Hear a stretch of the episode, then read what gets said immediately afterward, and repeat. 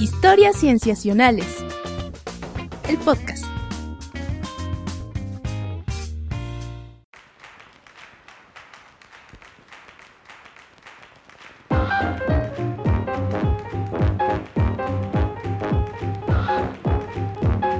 Bienvenidos a Historias Cienciacionales. Una vez más estamos grabando para ustedes para traerles aquello en la ciencia que cuando pensamos en eso tenemos que ponernos a mirar por la ventana con un espíritu contemplativo. Yo estoy muy contento de saludarles, me llamo Víctor Hernández y me da también mucho gusto saludar a mis amigos, comenzando por Sofía Flores. Hola Sof. Hola Vic, ¿cómo va todo? Bien, bien, gracias. Con mucha lluvia por acá. ¿Desde dónde te sintonizamos? ¿De qué planeta? De planeta Tierra, Vía Láctea. un sexto piso particularmente entonces. Es que ahorita está lloviendo por todo el mundo, hasta en mm. Europa, que más bien es común que llueva en invierno. Anda lloviendo por todos lados. Yo no sé qué tal le ha ido en esa lluvia a nuestro querido Rodrigo Pacheco. Hola, Pach. Hola, ¿qué tal, Sofía, Víctor? Muy contento de volver a platicar un poquito de ciencia. Nos tomamos unos cuantos eh, días. Eh, pero era necesario, disculpen. pero también agradecemos mucho a todas las personas que nos mandaron un mensajito de preguntando cuándo volvíamos y ya regresamos. Estamos de vuelta y con todo. Así es, así es. Esta segunda parte del año va a estar buena. Eso sí les podemos adelantar. Ajá, ya verán. Oigan, em, hoy tenemos de invitado a alguien a quien, bueno, permitan presentarles. Está con nosotros Eugenio Aspeitia, el doctor Eugenio Aspeitia. Él se define como biólogo matemático o quizá biólogo computacional. Actualmente se encuentra en el Centro de Ciencias Matemáticas de la UNAM, acá en México y nos da muchísimo gusto saludarlo. Hola Eugenio, ¿cómo estás? Hola, hola a todos. Pues nada, un gusto de estar aquí con ustedes para este episodio de hoy. muchas gracias. Gracias. Sí, sí. Eh, nos da mucho gusto también que estés con nosotros para platicarnos un poco de lo que haces, pero también de algo sobre tu trabajo reciente, que podemos adelantar que es un trabajo que se llevó la portada de Science, una de las, como sabemos, revistas de ciencia más importantes. Y, quizá para quienes no estén muy familiarizados con ese hecho de llevarse la portada, pues es que después de todo es como una, eh, digamos, una, una, una, cosa que puedes presumir, por ponerlo de algún modo, ¿no? Entonces, muchas felicidades por eso, Eugenio y nos encanta pues platicar sí, de ese trabajo particular y de varios, otras, varios otros aspectos que, que trabajas. Pero bueno, eh, de eso hablaremos y también traemos un par de temas que estamos seguros que les serán interesantes. Eh, uno que tiene que ver con lo que los ratones se preparan para ver antes de ver, siquiera. Y otro que tiene que ver con DeepMind, y las proteínas. Pero ya de eso hablaremos pues en nuestras secciones. Si les parece amigos, comencemos entonces con este episodio. Vamos a ello.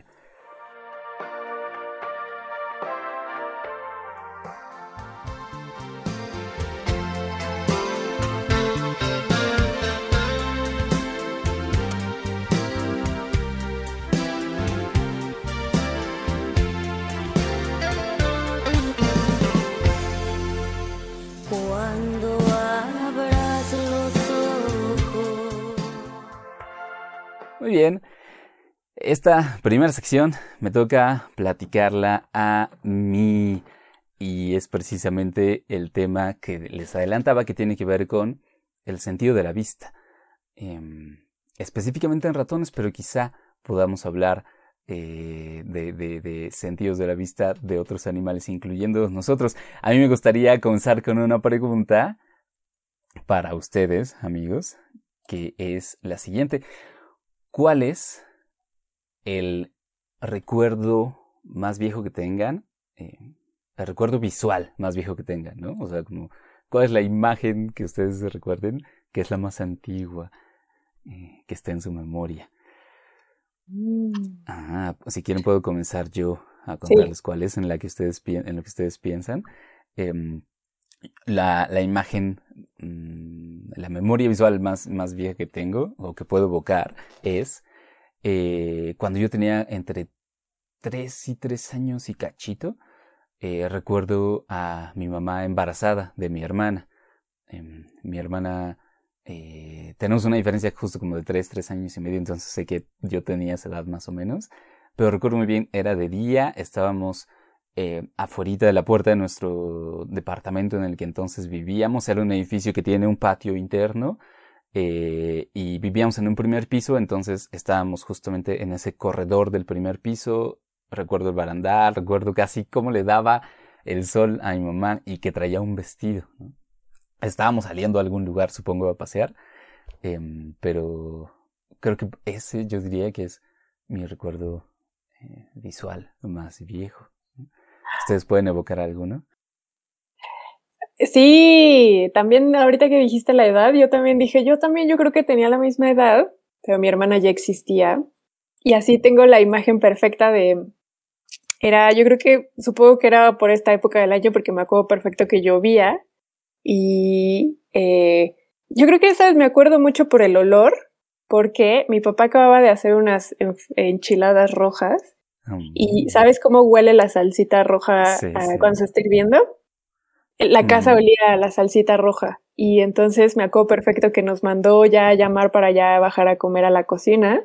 Y entonces mi imagen es perfecta de cómo eh, estábamos escuchando en la radio. Hasta me acuerdo de la canción. Bueno, o sea, no me acuerdo el nombre, pero si, si escucho la canción, sé que esa es la canción que estaba sonando y eh, me acuerdo así perfecto de cómo sonaban las escaleras de madera para bajar a la cocina. O sea, creo que, creo que, la, creo que el recuerdo me ayuda mucho porque tengo mucho de dónde agarrarme, que es el olor, la música y el sonido de las escaleras. Y la lluvia. Y por eso me acuerdo. O sea, multisensorial. pero creo que es muy parecida a la tuya, Vic, porque tú también evocaste, por ejemplo, la, un poco la temperatura, el horario. O sea, creo que me llamó mucho la atención tu recuerdo porque el mío creo que también es parecido en términos sensoriales. Sí, qué padre, eso. Eh, Eugenio, Pach. Bueno, no, pues ustedes sí tienen buenos recuerdos, ¿sí? Yo la verdad que creo que mi primer recuerdo es en realidad uno visual, es uno porque ocurrió muchas veces y según tengo la idea de que ya está influenciado por las historias familiares, pero es de mí caminando, entonces yo creo que también tendría como tres años, y agarrando un disco, pues de estos viejitos que eran con aguja de vinil, creo, y poniéndolo, y pues lo, yo no recuerdo qué música era, pero sé que mi mamá ha contado muchas veces que a mí me gustaba poner mucho un disco del cha-cha-cha que ella tenía. Y entonces, pues imagino que era ese disco y que yo lo hacía muy repetidamente y yo lo único que tengo es como una noción de yo intentando poner un disco en una cosa que me quedaba muy alta. Seguramente pues era el tocadiscos, pero es como un recuerdo muy borroso, muy como ahí, como luchando por ponerlo y hasta donde sé, lo puse en el inglés tanto que al final no funcionaba, estaba totalmente raro, pero realmente es un recuerdo muy, muy borroso. Mm, qué padre. Mientras lo contaban, justo pensaba algo que menciona Eugenio, que qué tanto de nuestros recuerdos son como los recordamos, ¿no? Porque tengo entendido que cada vez que recordamos, de cierta forma lo reescribimos. Y el recuerdo más antiguo que yo tengo es, eh, todavía gateaba y me acuerdo de estar viendo a mi hermano en, estaba yo en una guardería y recuerdo que mi hermano me vigilaba en, en si estaba bien, si me estaba quedando bien. Él es mayor que yo, entonces estaba un poco preocupado de, de mis primeros días. Tengo entendido, eso luego me lo contaron y me acuerdo verlo asomado. Entonces es un recuerdo muy viejo, pero yo no sé qué tanto yo ya lo reescribí porque justo lo tengo muy presente como de mis primeros recuerdos y qué tanto lo, lo, lo he reescrito a lo largo del tiempo. Eh, quién sabe si es verdad o no. Creo que ahora vivo en una ilusión. Yo, puedo decir, yo puedo decir que el mío no es inventado porque eh, mis papás se divorciaron muy al poco tiempo de este recuerdo que yo tengo. Entonces, es el, yo diría que es uno de los muy pequeños, pocos recuerdos que tengo de mis papás juntos. Pero ahorita que lo dices, Patch, el recuerdo que contó Vic, cuando lo estaba contando, yo dije, Vic no nos está contando un recuerdo, nos está contando una foto que vio. Oye, espero que no. Porque según yo sí lo vi Con mis ojos. en una foto. Era una foto. no, estoy bromeando, estoy bromeando, pero, pero es que justo lo que dice Paches, yo también estoy preocupada de que tanto mis recuerdos están empañados por eso, pero cuando lo contaste, Vic, esa es una foto. Mm, claro, una escena de, de una peli pues yo fíjense que leo lo mismo que Pacho, pero fue de un libro que no tenía nada que ver, era un libro sobre autojustificación. Este, y entonces lo que dice es que uno, o lo que decía ese libro es que uno va creando recuerdos que le permiten contar su propia historia, pero no necesariamente es lo que ocurrió. O sea, no contarlo de justificarse necesariamente, sino como contar algo que a uno le hace sentido. Y a lo mejor eso no tiene nada que ver, pero al final uno cree lo que lo que tiene sentido para uno, aunque no haya tenido nada que. Y en ese libro, bueno, tampoco tiene mucho que ver, pero lo voy a contar. Contaba justo la persona que me escribía contaba una historia muy interesante, porque si yo estaba segura, es una chica que, que mi papá me leía cuentos y luego se murió, y que el cuento que siempre me contaba o me leía era tal, ¿no? No me acuerdo cuál era. Pero luego, un día hablando con mi mamá, me dio el libro y vi que ese libro se publicó, digamos, en el 63 y mi papá se murió en el 61. Entonces es imposible. Mi papá sí me contaba cuentos, eso es cierto, pero yo luego metí ese cuento por una cuestión que a mí me hacía sentir bien, ¿no? O sea, no sé exactamente por qué. Entonces yo creo que realmente los recuerdos son ahí una cosa mezclada de cosas que te cuentan, imágenes, recontarlo, repensarlo y quién sabe qué es.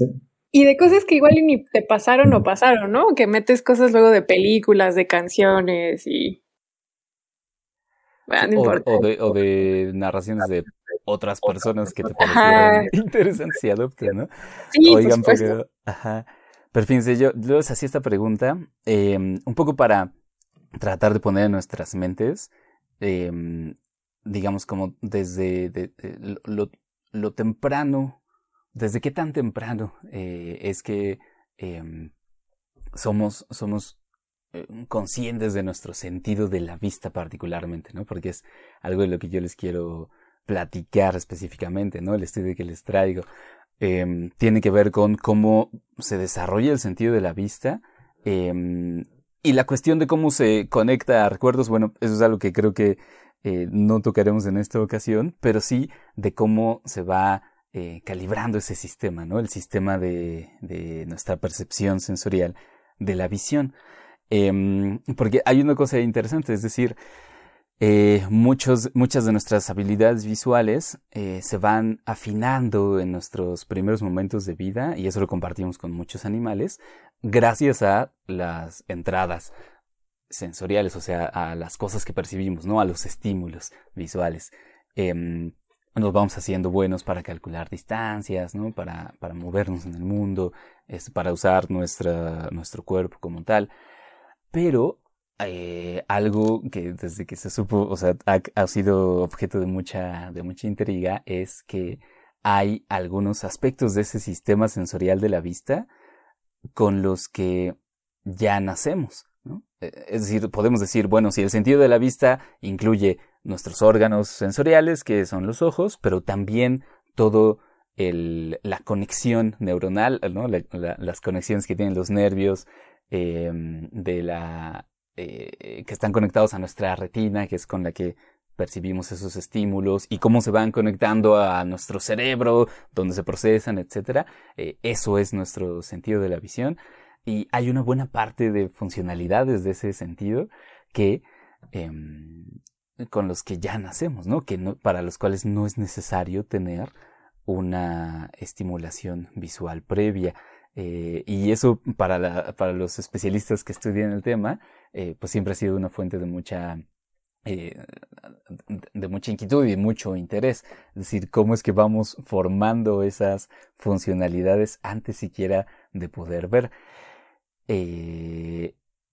el estudio específico que yo les voy a contar tiene que ver con una funcionalidad muy particular que es la de eh, ser buenos para seguir el movimiento de cosas con nuestros ojos, ¿no? Y que nuestros nervios y las partes de nuestro cerebro involucradas en nuestra visión eh, las puedan procesar esos movimientos.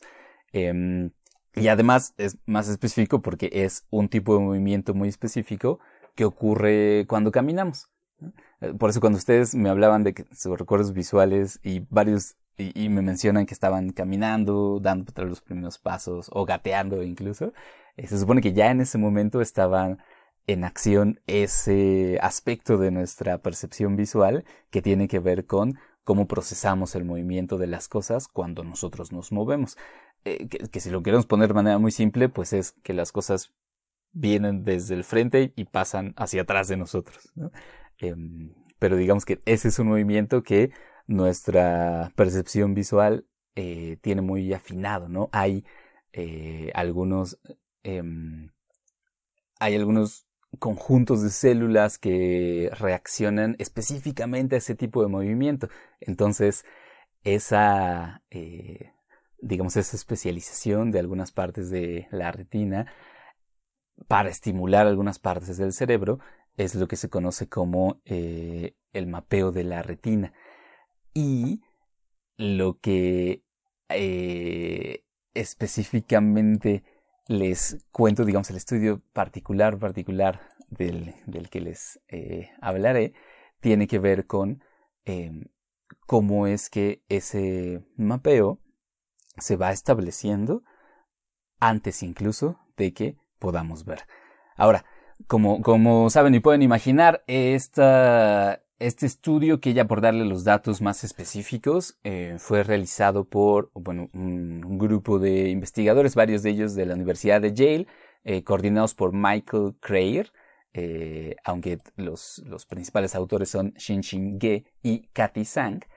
Em, ellos, ellos querían preguntar una cosa particular a respecto de esa capacidad de procesar el movimiento y para ello acudieron a un, eh, a un animal modelo, animales de laboratorio, específicamente a ratón. Em, como saben, usualmente se usan animales u organismos modelo con el ánimo de, que quizá nos puedan decir otras cosas sobre otros organismos, incluyendo nosotros. Em, pero bueno, ellos lo hicieron específicamente con ratones. Entonces, eh, una cosa que ya se sabía es que antes de que los ratones abran los ojos después de haber nacido. Ven que cuando nacen son pues unas bolitas de piel, bueno, bonitas, bolitas no, son de piel. Exacto, exacto. Unas bolitas como de como asquerosas, rosa, que todavía no abren los ojos, pero los abren después de varios días. Eh, pero algo que ya se sabía es que antes de que abran los ojos, su eh, eh, la, la, la retina en sus ojos parecía que ya está, parece que ya está pasando información a, eh, a la parte del cerebro encargada de procesar esa información, em, que, que, eso llamaba la atención, ¿no? Porque, digamos, es una actividad, es como si eh, sus ojos ya estuvieran procesando información visual sin que todavía estén viendo. Entonces, em, ¿qué es lo que está pasando ahí? Por ponerlo de una forma muy sucinta, Em, lo que ellos se pusieron a investigar era, es precisamente em, con técnicas de microscopía que permiten ver la actividad eléctrica en distintas partes del cerebro eh, en tiempo real. Eh, se pusieron a asomarse a la actividad de, de, de, las neuronas implicadas en, en, la, en el procesamiento visual en diferentes momentos de eh, de la vida de estos ratoncitos recién nacidos prácticamente, ¿no? O sea, cuando acaban de nacer y a los pocos días, a los pocos días y así hasta que abren eh, los ojos. Em, lo que ellos encontraron es que em, lo ponen de la siguiente manera. El circuito neuronal, es decir, las neuronas que están conectadas y, y que forman una, una red de conexiones por donde pasan la señales eléctricas que van de la retina a la zona del cerebro que procesa esa información. Ese circuito, por la manera en la que está conectado, tiene actividad espontánea. Uh, es decir, e, ellos lo que encuentran son lo que llaman unas ondas retinales, que no es otra cosa que eh, actividad eléctrica que va pasando, eh, pues tal cual como una onda de, de unas, digamos, en esa zona del cerebro donde está ocurriendo, eh, ellos ven una cierta actividad que va transcurriendo este, de, un punto a otro. Esa onda retinal ocurre eh, de manera espontánea antes de que los ratoncitos abran los ojos y, em, y lo que ellos se dieron cuenta al ver específicamente cuáles eh, conexiones neuronales son las que están involucradas es que esas ondas espontáneas aparecen precisamente por la manera en la que están conectadas las neuronas, pero también que el circuito involucrado, o sea, la red de neuronas que está involucrado en eso, es la misma red que después los ratones ya, bueno, cuando ya abren los ojos, es la misma red que usan eh, para procesar la información visual, específicamente la información de movimiento que les contaba, ¿no? La de movimiento que ocurre cuando nosotros nos movemos, ¿no? De las cosas que van de enfrente hacia atrás. Digamos que para ellos eh, esto, digamos, les hace pensar que la, esa, esa, esa actividad espontánea que tiene la retina y el circuito neuronal eh, parece ser importante para preparar al, al, sentido de la visión para todo aquello que verá en el futuro.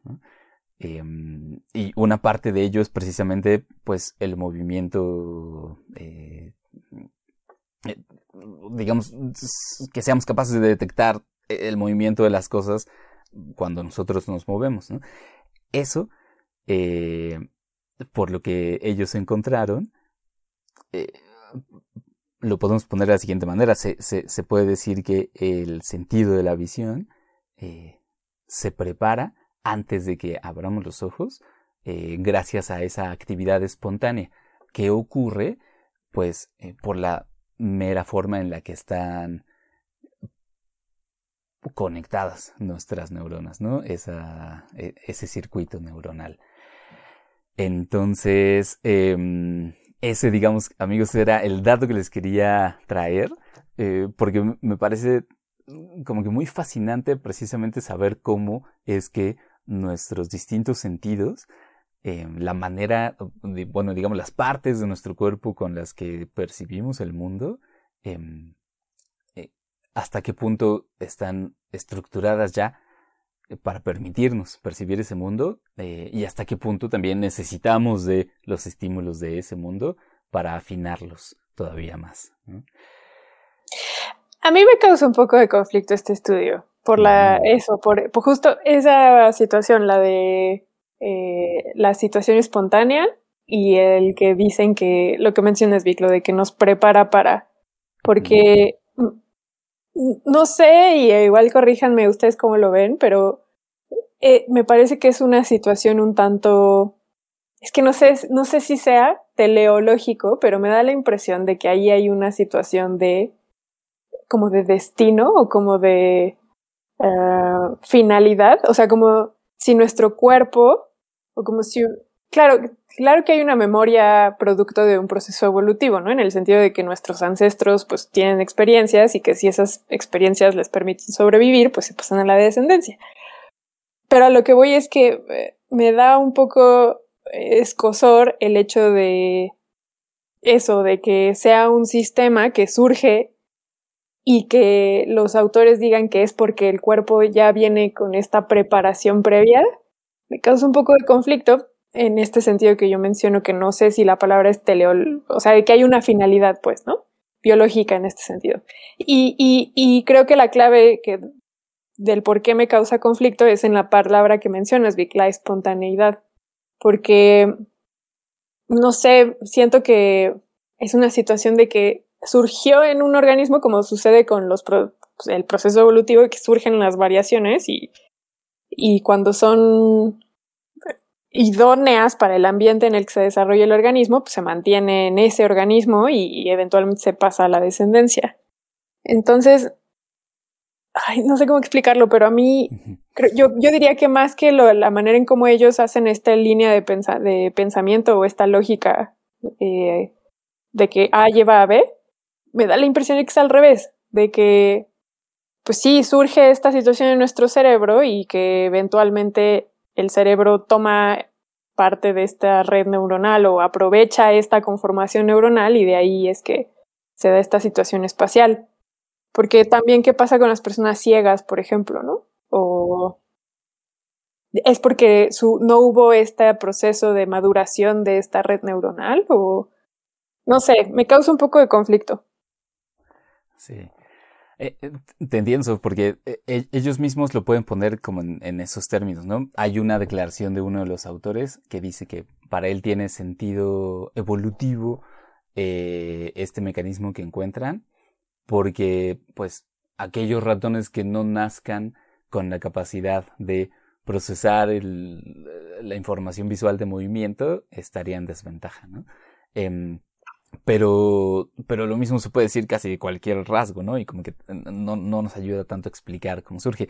Lo cierto es que ellos no están haciendo una, un análisis comparativo, digamos, con otras especies, con otros organismos.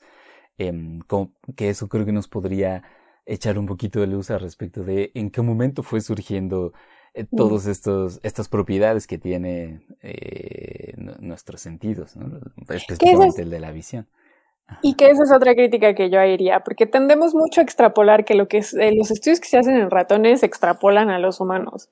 Y, y, de hecho hay una cuenta en Twitter que se llama así, que es como In Mice o algo así, no me acuerdo. Y que contextualizan todas estas notas sensacionalistas de, ay, los humanos tienen tal habilidad y el Twitter, esa cuenta de Twitter lo que hace es decir, no, este estudio se hizo en ratones. Ya, claro, ajá. Sí, sin, sin, meternos a afirmar, ¿no? Si pasa lo mismo con nosotros, digamos, ellos lo encuentran en ratones, eh, supongo que habría que ver si efectivamente, o sea, otros animales, incluyendo humanos, eh, tienen, por ejemplo, una misma estructura eh, de circuitos neuronales para la visión, ¿no? Y entonces quizá podemos hablar de, de que lo extrapolamos a humanos. Pero hasta aquí, ajá, hasta aquí ellos lo encuentran allí Em, y al respecto de lo espontáneo, eh, eh, bueno, me atreveré a hacer una afirmación al respecto del desarrollo de los organismos, que es que em, hay muchos rasgos que se van formando durante el desarrollo de diversos organismos, em, que eh, como que muy difícilmente encontraríamos una una explicación para ellos como no sea la de que eh, surgen simplemente por cómo interactúan los elementos en, mm. que forman ese sistema. ¿no? Entonces, me parece entender que lo que ellos proponen es que ese es un caso precisamente, ¿no? esa actividad espontánea de, esa actividad eléctrica espontánea de el circuito eh, neuronal usado para la visión, em, tiene que ver con ello. Yo me quedaría pensando que también la formación de un órgano como el ojo, em, pues también tiene sus complejidades eh, y, ya nacemos con ojos. Eh, o sea, se puede decir que también es una formación espontánea de ese órgano. Pero si ya si nos, si nos metemos un poco más a detalle, vamos a ver cómo es que muchas cosas están ocurriendo eh, al mismo tiempo de tal manera que se forma un ojo. Em, y, y, yo decía que me iba a atrever a hacer esa afirmación, porque bueno, la cuestión de cómo se van creando formas en el desarrollo de los organismos es algo que también platicaremos con Eugenio más adelante, solo que con plantas, no, no, tanto con animales. Y, y el, el, también el de las proteínas un poco. Sí. Las formas. Entonces, yo, tenía algunos comentarios muy similares a los de Sofía, sobre todo en el sentido de la biología comparada. De tener esto como un ejemplo y qué tanto se explica por su historia evolutiva, este, justo este proceso, aunque después de pronto recuerdo que la visión o como tal las proteínas que nos permiten eh, identificar estos, que, que mandan esta señal de, fotones a todo nuestro sistema nervioso, pues en realidad son, son muy conservadas y las encontramos muy, muy atrás en, el, en la historia evolutiva. Y pues no sé qué tantas generalizaciones se pueden sacar de este trabajo. No sé si mencionan algo al respecto. No, de algo comparado no. O sea, eh, por ahí hay un dato que no me acuerdo si vi en el mismo artículo o en una de las notas de prensa, que es que hay otros animales, em, creo que estaban dando el dato de un, de un tipo de insecto em, que también tiene esa... Ah, no, no es cierto. Era de... No, ya no me acuerdo de un invertebrado, pero no me acuerdo si un insecto. El chiste es que se sabe que también tiene esa actividad espontánea eh, de su, en su retina, solo que se desarrollan fuera del cuerpo de sus madres. Entonces, como que eh, ya reciben un cierto estímulo visual. Em, a diferencia de nosotros que nos desarrollamos adentro, entonces no estamos recibiendo como tal estímulo. Ah, pero, pero justo era como, ¿qué, fue primero, no? Como ese estímulo o el ratón como tal que tiene, que presenta este estímulo, lo cual está interesante. Sí, a mí lo que me cuesta un poquito de trabajo entender este estudio es que como te dicen que pues esto es algo que está dando una ventaja o que está como preparando el cerebro. Pero en realidad, pues lo que yo entiendo es que el cerebro es un órgano sumamente plástico. ¿no? Entonces yo no sé, bueno, seguramente es éticamente no posible decir, pero ¿qué pasa si uno no tiene ese camino?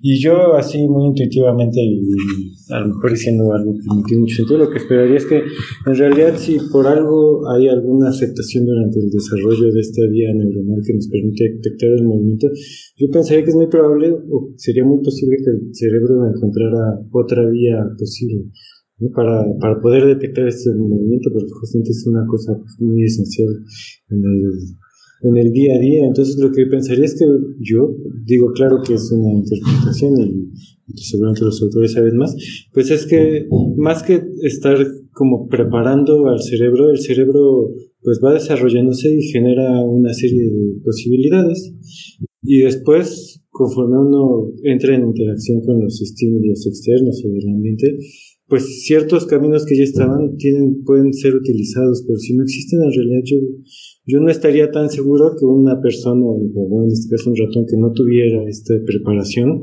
después cuando crezca no tiene la capacidad de detectar el movimiento, porque sería un ratón que estaría pues, con una gran desventaja realmente, ¿no?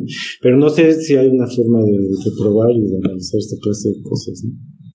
Sí, eh, hasta donde, hasta donde vi, eh, en el campo se han hecho eh, como trabajos, por ejemplo, de criar ratones en completa oscuridad o cosas por el estilo, ¿no? Justo supongo que viendo si hay ese tipo de, de diferencias en el desarrollo. Em, y algo, algo de lo que encontraban era que precisamente no siempre se necesita estímulo visual para que esos sistemas se establezcan. Pero ya si eh, otras partes del cerebro pueden, digamos que, rescatar la función si es que efectivamente no se hizo bien desde el principio, em, yo coincido contigo, Eugenio, que probablemente puedan. Eh, porque mm, recuerdo que incluso lo, platicamos en, en, algunos otros episodios de los primeritos, de cosas que ocurrían precisamente de eh, plasticidad en el cerebro de personas que se quedan ciegas y que aprenden a orientarse con el sonido. Eh, eh, diferentes partes del cerebro, eh, digamos que se reclutan para el procesamiento de la información espacial. Si nosotros lo hacemos con mm, nuestros, em, nosotros lo hacemos con, con, con la visión, pero las personas que se orientan por el sonido, entonces ahí había una reestructuración, ¿no? En efecto, esa plasticidad como que siempre hay que considerarla. Si me permiten un último comentario, perdón, sé que... para... Es que justo también estoy de acuerdo en ese sentido y por eso me suena un poco, me, me causa conflicto porque, por ejemplo, en el Instituto de Biotecnología de la UNAM hay un investigador que de hecho ya tuvimos también, como mencionas al inicio del programa Vic, igual ya es el mismo episodio, Gabriel Gutiérrez, que él trabaja con ratones y lo, uno, bueno, trabaja varias cosas, pero una de las cosas que hacen es que dejan ciegas a las ratitas bebés y hacia las horas de haber nacido y lo que hacen es, eh, posteriormente las sacrifican y lo que hacen es ver justamente cómo sus cerebros se modifican ante la pérdida de la visión una vez nacidas a distintas horas que lo hacen y, y cómo sus bigotes eh, les funcionan como es, eh, esa, pues responden a esa pérdida de la visión. Y, y en el caso de los humanos, también la, la percepción espacial es compleja, o sea, dependemos, por ejemplo, de los huesitos en, los oídos, eh, como bien dijiste, de los sonidos, no nada más para los ciegos, sino también para nosotros. O sea, por eso, uno, creo que es peligroso eh, que los medios de comunicación extrapolen. Y dos, creo que la manera en cómo los mismos investigadores narran las, las conclusiones o los alcances de sus observaciones, creo que hay que tomarlas un poquito con pincitas. Pero como bien dijo Eugenio, ellos son los expertos. Sí, de acuerdo, de acuerdo con ellos, Pues nos podemos quedar entonces con eso. Si quieren puedo, o sea, eh, eh, eh, dar la frase textual como terminan en su conclusión, para que tampoco pongamos palabras en sus bocas. y, y, todo lo exagerado nos lo, lo atribuyan a mí. o sea, ellos dicen, la actividad espontánea de la retina proporciona información esencial para el desarrollo de propiedades de respuesta visual, todo antes de experimentar la visión. Está bien. Gracias. Que quizás no suena tan emocionante, pero creo que es eh, lo que ellos consideran que pueden afirmar. Pero bueno, pues muchas gracias amigos. Esto es lo que quería traerles para hablar un poco de nuestros sentidos. Siempre es bueno traer polémica. bueno, pasemos a nuestra siguiente sección entonces.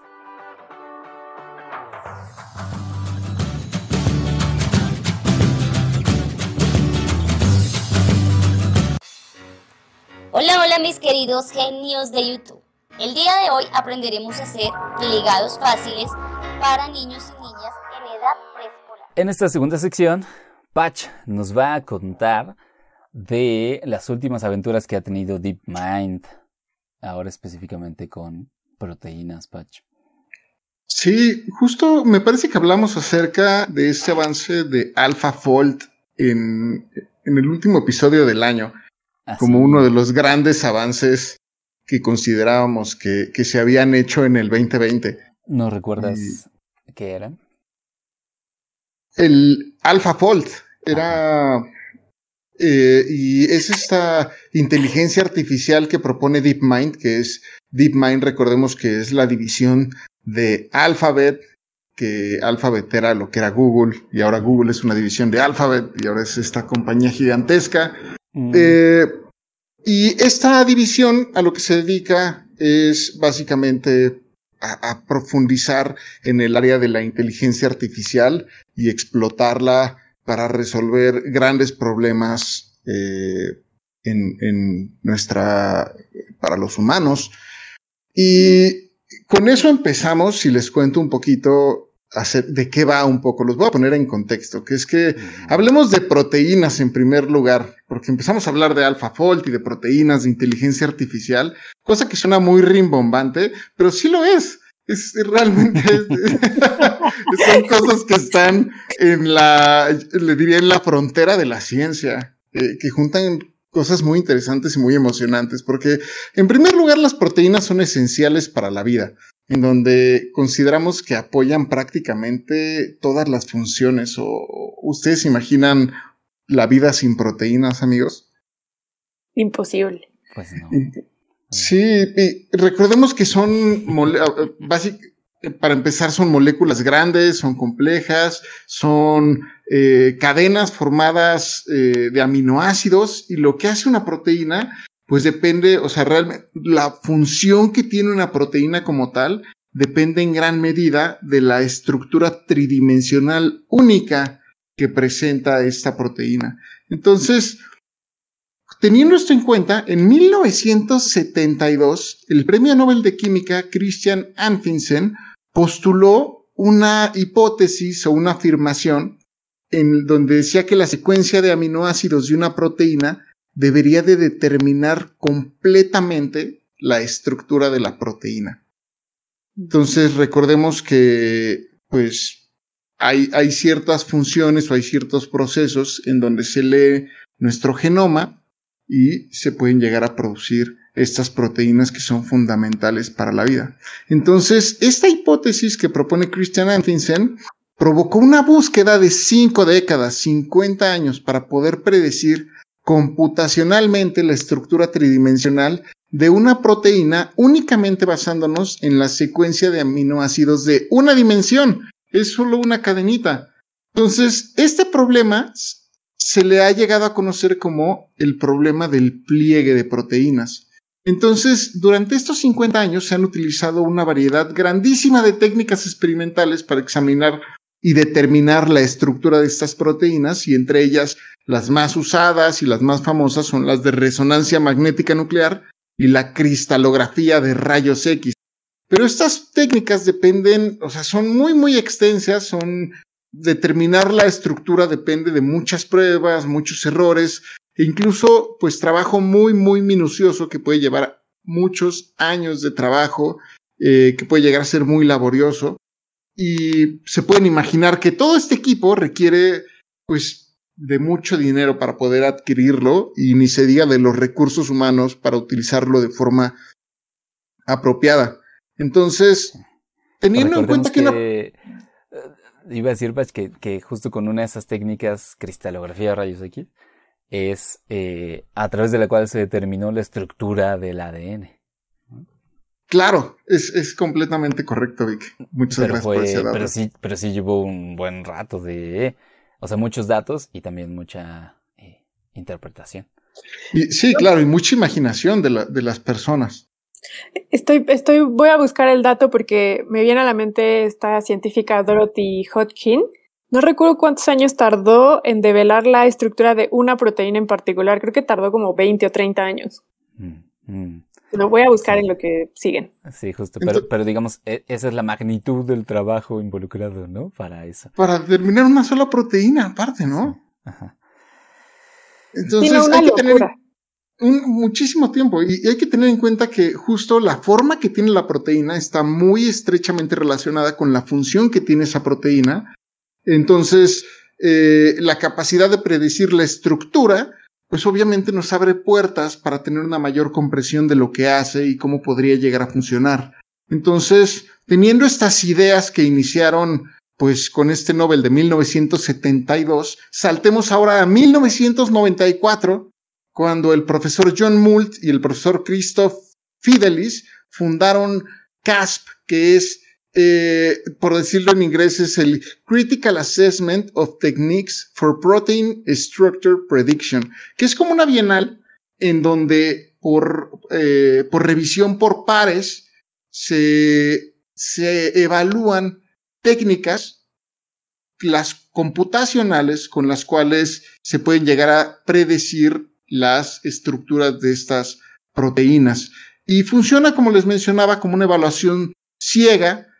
Eh, y esta bienal se fundó para catalizar justo la investigación y que todo el mundo que esté participando en este problema pueda llegar a monitorear de una forma fácil el proceso y el progreso de los otros equipos. Entonces, que todos tengan de alguna forma muy claro el estado del arte en la predicción de las proteínas con técnicas computacionales. Y para esto, CASP, como se le llama a esta bienal, elige estructuras de proteínas que solo se han determinado recientemente y se han determinado experimentalmente, como lo que comentaba Sofía, que llevan muchos, muchos años y solo se tiene entonces una base de datos limitadas.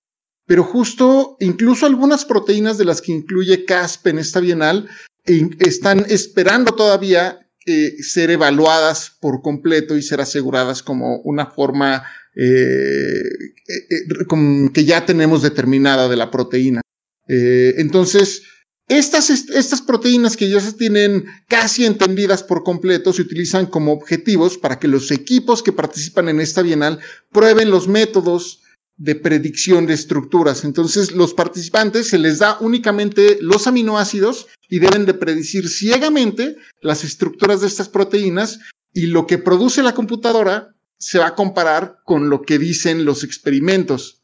Eh, y pues con lo que miden, esta competencia, la vara con la que lo miden, qué tan bien o qué tan mal se predice la estructura de la proteína, es una prueba que llaman de distancia global, que varía del 0 al 100, es decir, 0 Ah, muy malo, 100, muy buena predicción. Entonces, la comunidad, de forma general, eh, se dice que considera un resultado de 90 como competitivo incluso con los resultados eh, que se obtienen de forma experimental. Es decir, si obtiene, si tu algoritmo obtiene un resultado de 90 en esta prueba de distancia global, pues es súper bueno. ¿Cómo hacen esta prueba? Que básicamente tienen la estructura y la empalman como tal. La, la, como si la juntan de forma virtual y ven qué tanto desfase hay entre la estructura que predice y la estructura que es la verdad, lo que realmente es la estructura. Entonces, AlphaFold demostró su capacidad de hacerlo en la CASP del 2020 y justo lo comentamos al final de, en, en, el especial del 2020 navideño, porque sucedió en noviembre este, hito de, de AlphaFold, en donde mostró resultados que incluso tenían alcanzaron resultados de 92.4 de 100 en su predicción de proteínas y tenían un error promedio aproximadamente al ancho de un átomo, las predicciones que ellos hacían. Y en donde peor les fue, obtuvieron calificaciones de 87 puntos. Entonces, básicamente, AlphaFold 2 la rompió muchísimo en este caso.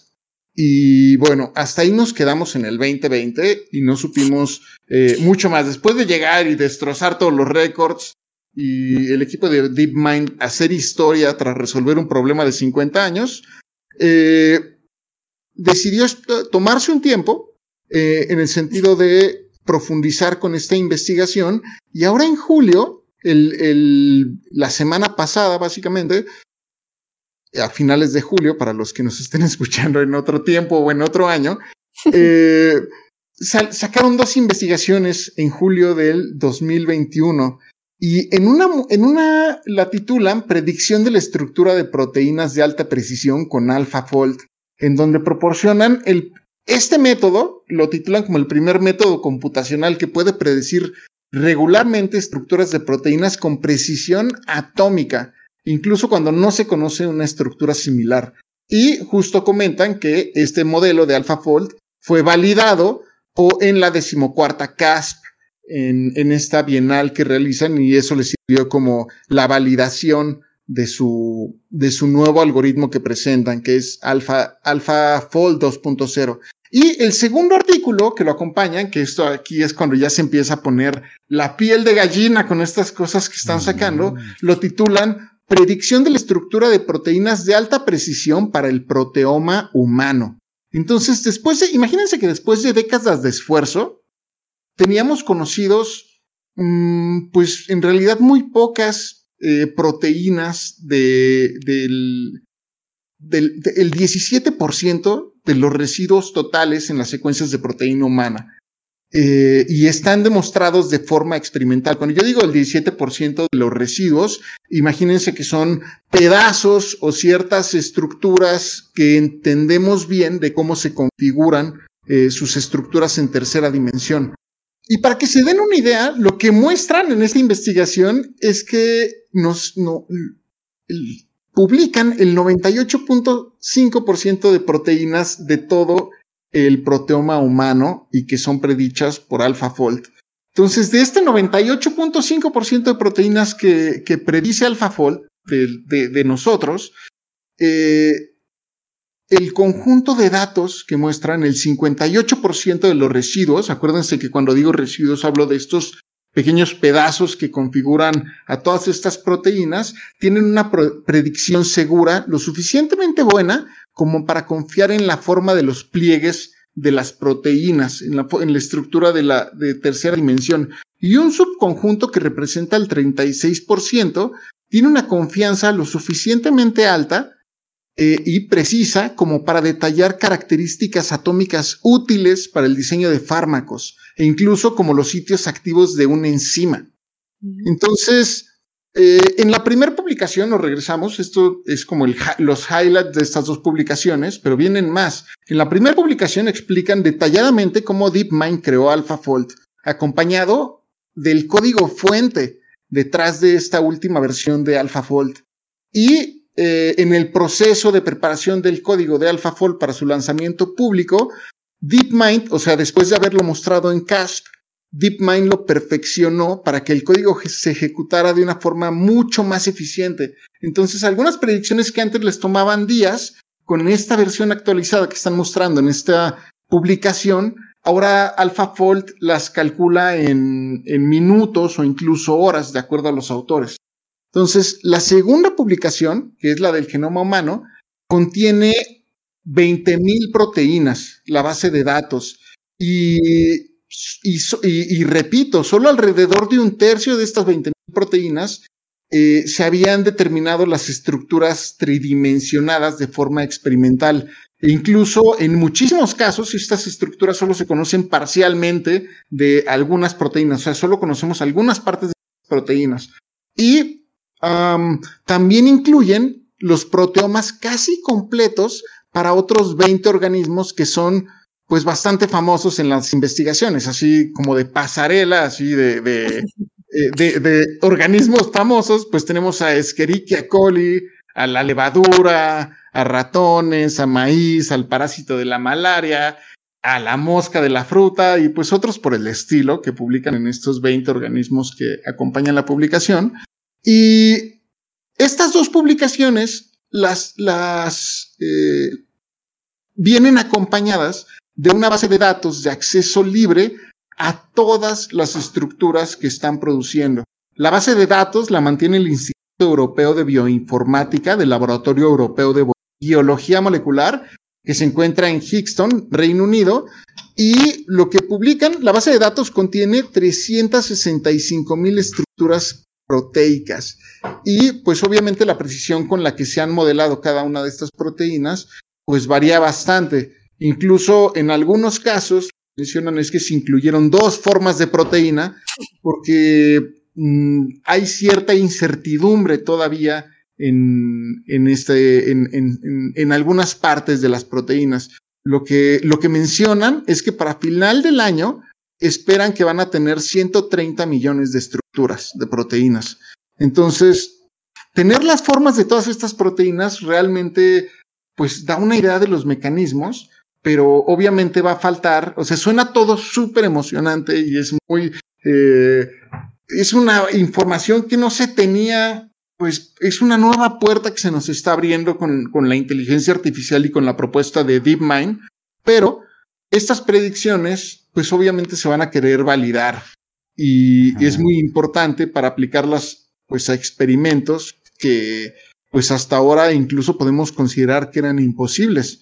Ahora, se tiene la hipótesis de que una gran proporción de proteínas de organismos multicelulares como, las, como nosotros, como los organismos de forma general multicelulares, contienen regiones que están intrínsecamente desordenadas. Y esto me llamó mucho la atención porque ellos mencionan que adquieren una estructura definida, algunas proteínas, solo en el contexto con otras moléculas. Solo cuando están en el contexto con otras moléculas adquieren una forma estas proteínas. Entonces digamos que son medio etéreas, medio no se entienden, medio son amorfas.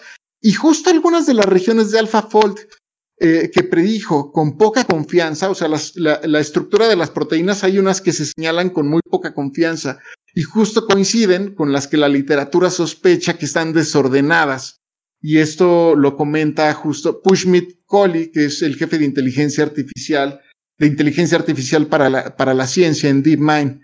Entonces, esto que presentan es la culminación eh, de cinco años de trabajo, de este enorme esfuerzo con el que se, con el que empezaron, eh, y vaya que, que, lo están haciendo de una forma muy interesante. Obviamente dentro de los, eh, dentro de los autores, como autor de, de, como último autor está Demis Hassabis, que es el, el genio detrás de, de DeepMind, está en los dos artículos, y quienes lideran las investigaciones, el primero que menciono es John Jumper, eh, y, el, y, la otra persona es Catherine Tunyasu Bunakul. Espero que lo haya pronunciado de forma correcta.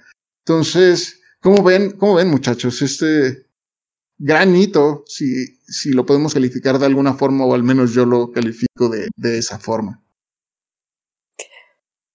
Yo estoy muy impactada porque eh, uno por la relevancia de la situación, otro por los parecidos que hay con el proyecto Genoma Humano. O sea, ahora, ahorita que nos contaste ya la narración, Patch, me, me llama mucho la, la, la, atención, por ejemplo, esta idea de la competencia, que en el caso del proyecto del genoma humano era un equipo contra otro.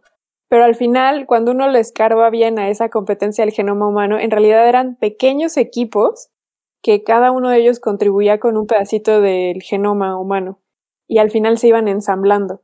Entonces, la, la, similitud con esta competencia de la que tú hablas de los pequeños equipos que secuencian una proteína, etcétera, ahí veo una similitud. Otra, por ejemplo, es quién está compilando la base de datos, que entiendo que es una entidad eh, gubernamental, ¿no? La Comisión Esta Europea que mencionaste. Sí, sí, sí, sí. No sé, realmente no desconozco si es eh, o, académica de cierta forma. Sí. Bueno, pero es que en el proyecto de genoma humano, por ejemplo, en el caso de la que era el equipo público o financiado con dinero público, por ejemplo, se cercioraron de que, bueno, uno de los problemas a los que se enfrentaron es, bueno, ¿y quién almacena la información? Y entonces se cercioraron de que la base de datos pues fuera también abierta, pero el problema de que fuera abierta es que los de la privada se estaban robando la información y al final no la mm. podían cerrar, ¿no? Porque pues el, el, principio era que fuera público. Entonces les estaban comiendo el mandado justamente porque era abierto y ellos no podían cerrarla.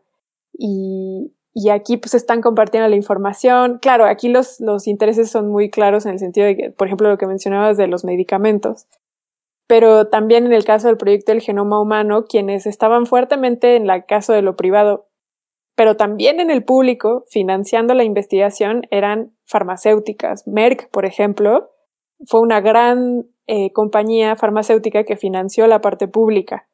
Entonces, no sé, o sea, ahorita que lo estabas contando, yo estaba tratando como de acordarme de la historia del proyecto del genoma humano y me llama mucho la atención la similitud. Y sobre todo también porque una vez que secuencian el genoma humano, lo que se dan cuenta es que la genómica no es suficiente, sino que más bien son las proteínas las que parece que son las padres, las, las, las chicharroneras, las que, las que sacan adelante la chamba. Los protagonistas. Ajá, entonces más bien uno pensaría que con el proyecto de genoma humano se abre la genómica, y sí, sí se abre el mundo de la genómica, pero en realidad allí es cuando empieza más bien la era de la proteómica. Entonces, esto que mencionas de los cinco años del proyecto me pongo a pensar y, pues sí, en realidad también mucho de que en el 2001, 2003 se haya tenido el genoma humano, en realidad también es mucho herencia de lo que ahora tenemos con esto que nos estás mencionando. Y ya para cerrar mi comentario, Dorothy Hodgkin necesitó 35 años para elucidar la estructura de la insulina. Mm, como, como apunte, Sofía, es el Instituto Europeo de Bioinformática y fue fundado gracias a los fondos de 20 Estados miembros del Laboratorio Europeo de Biología Molecular. Entonces, tienes razón. Sí, gracias, Pach. Sí, qué interesante. Está buenísimo. Yo solo diré que la cantidad de trabajo que le dejan pendiente a las personas a las que les toque verificar experimentalmente esas estructuras es muy grande, ¿no? Porque no sé si valga la pena, digamos, verificar absolutamente todas las estructuras, quizá más bien sea focalizarlo a proteínas de interés farmacéutico, etcétera. Em, pero, pero supondría yo que ese es el siguiente paso lógico, ¿no? O sea, tenemos todas estas predicciones que muy probablemente sean muy buenas, eh, pero de todos modos hay que checarlo, ¿no? Sí, incluso yo pensaría que el siguiente paso podrían llegar a jugar como, como predicción personal, a empezar a jugar con las interacciones de estas proteínas, eh, con simulaciones computacionales. Yo no dudaría que, que, que DeepMind apunte para allá. Sí, pues la verdad que es un trabajo súper impresionante, pero yo voy un poquito de, como, estoy muy de acuerdo con todo lo que dijo Sofía, como uno, aquí como que yo siento por lo que nos cuentas, Pecho, que resaltan mucho toda la parte de farmacéutica y proyecciones, pero en realidad yo creo que las aplicaciones van a, muchos lugares, ¿no? Está en la biología evolutiva, están otra clase de predicciones, por ejemplo, se pueden, podrían casi que diseñar sus propias proteínas con las propiedades que quisieran, no sé qué tan fácil sea, pero a lo mejor podrían hacer cosas así. Pero a mí lo que me da es, uno, el uso y otro, qué interpretación se le da, justo por lo que decía eso, ¿no? Como pues con el genoma se crea una cosa, ahora está la proteómica, es muy importante, pero en realidad una vez que se modifica una proteína, aunque sepamos cómo se va a modificar su estructura y cómo va a modificar la función, es muy difícil predecir exactamente cuál va a ser el efecto global sobre un sistema, una célula o un organismo, ¿no? Entonces yo creo que aquí las farmacéuticas y una serie de empresas, pues en realidad pueden sacar un gran jugo, pero luego hay todavía una parte muy oscura entre la biología sobre la que se sabe poco. Digo, eso yo no le quiero con eso de meditar, yo estoy totalmente de acuerdo que este es un súper avance y va a traer muchísimas aplicaciones y muchísimas cosas, simplemente que hay que a lo mejor puede ser un poquito cuidadosos con, con cuál es el alcance dentro de problemas más complejos o otra clase de problemas fuera de la proteómica. Así como que aprendamos esa lección de lo que nos pasó con el genoma, ¿no? Que pensamos que era tan maravilloso que nos deslumbramos un poco.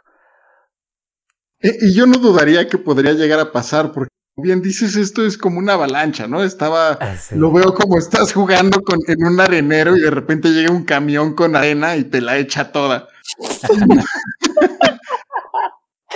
Oye, pero que no es maravilloso. Ay, perdón, Pacho. No, no, comenta Sofía, solo ese comentario. El genoma sí es maravilloso, pues gracias a eso tenemos a CRISPR ahí haciendo maravillas. Claro, y ahora hasta se van a poder combinar, ¿no? Cuestiones de CRISPR con proteómica y en fin, va a ser una... En fin, yo creo que hay un montón de cosas súper interesantes. El mismo trabajo de Eugenio, que nos va a hablar ahorita, tiene ahí implicaciones genéticas y genómicas importantes.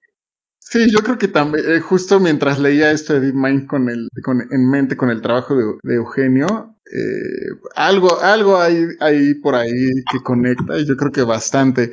Pero para cerrar la nota, eh, yo les los invito a que visiten la base de datos de AlphaFold. Eh, lo hicieron, estamos hablando de Google, eh, tienen una eh, presentación muy bonita en su base de datos, alphafold.evi.ac.uk, y tienen un buscador muy fácil.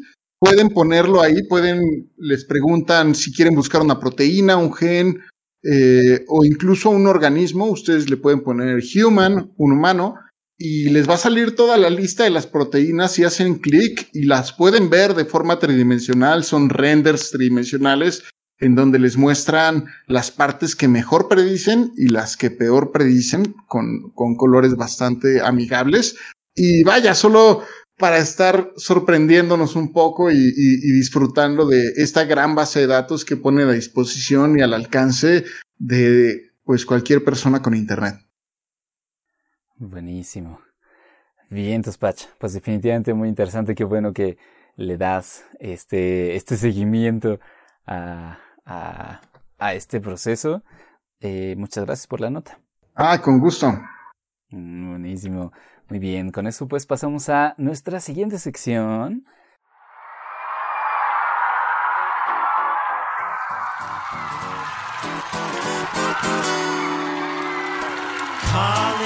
flower, I wanna stand up and holler. Anyhow, I gotta tell you that I love that cauliflower.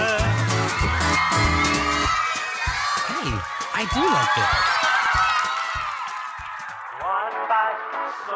En la que eh, platicaremos con Eugenio a respecto de su trabajo.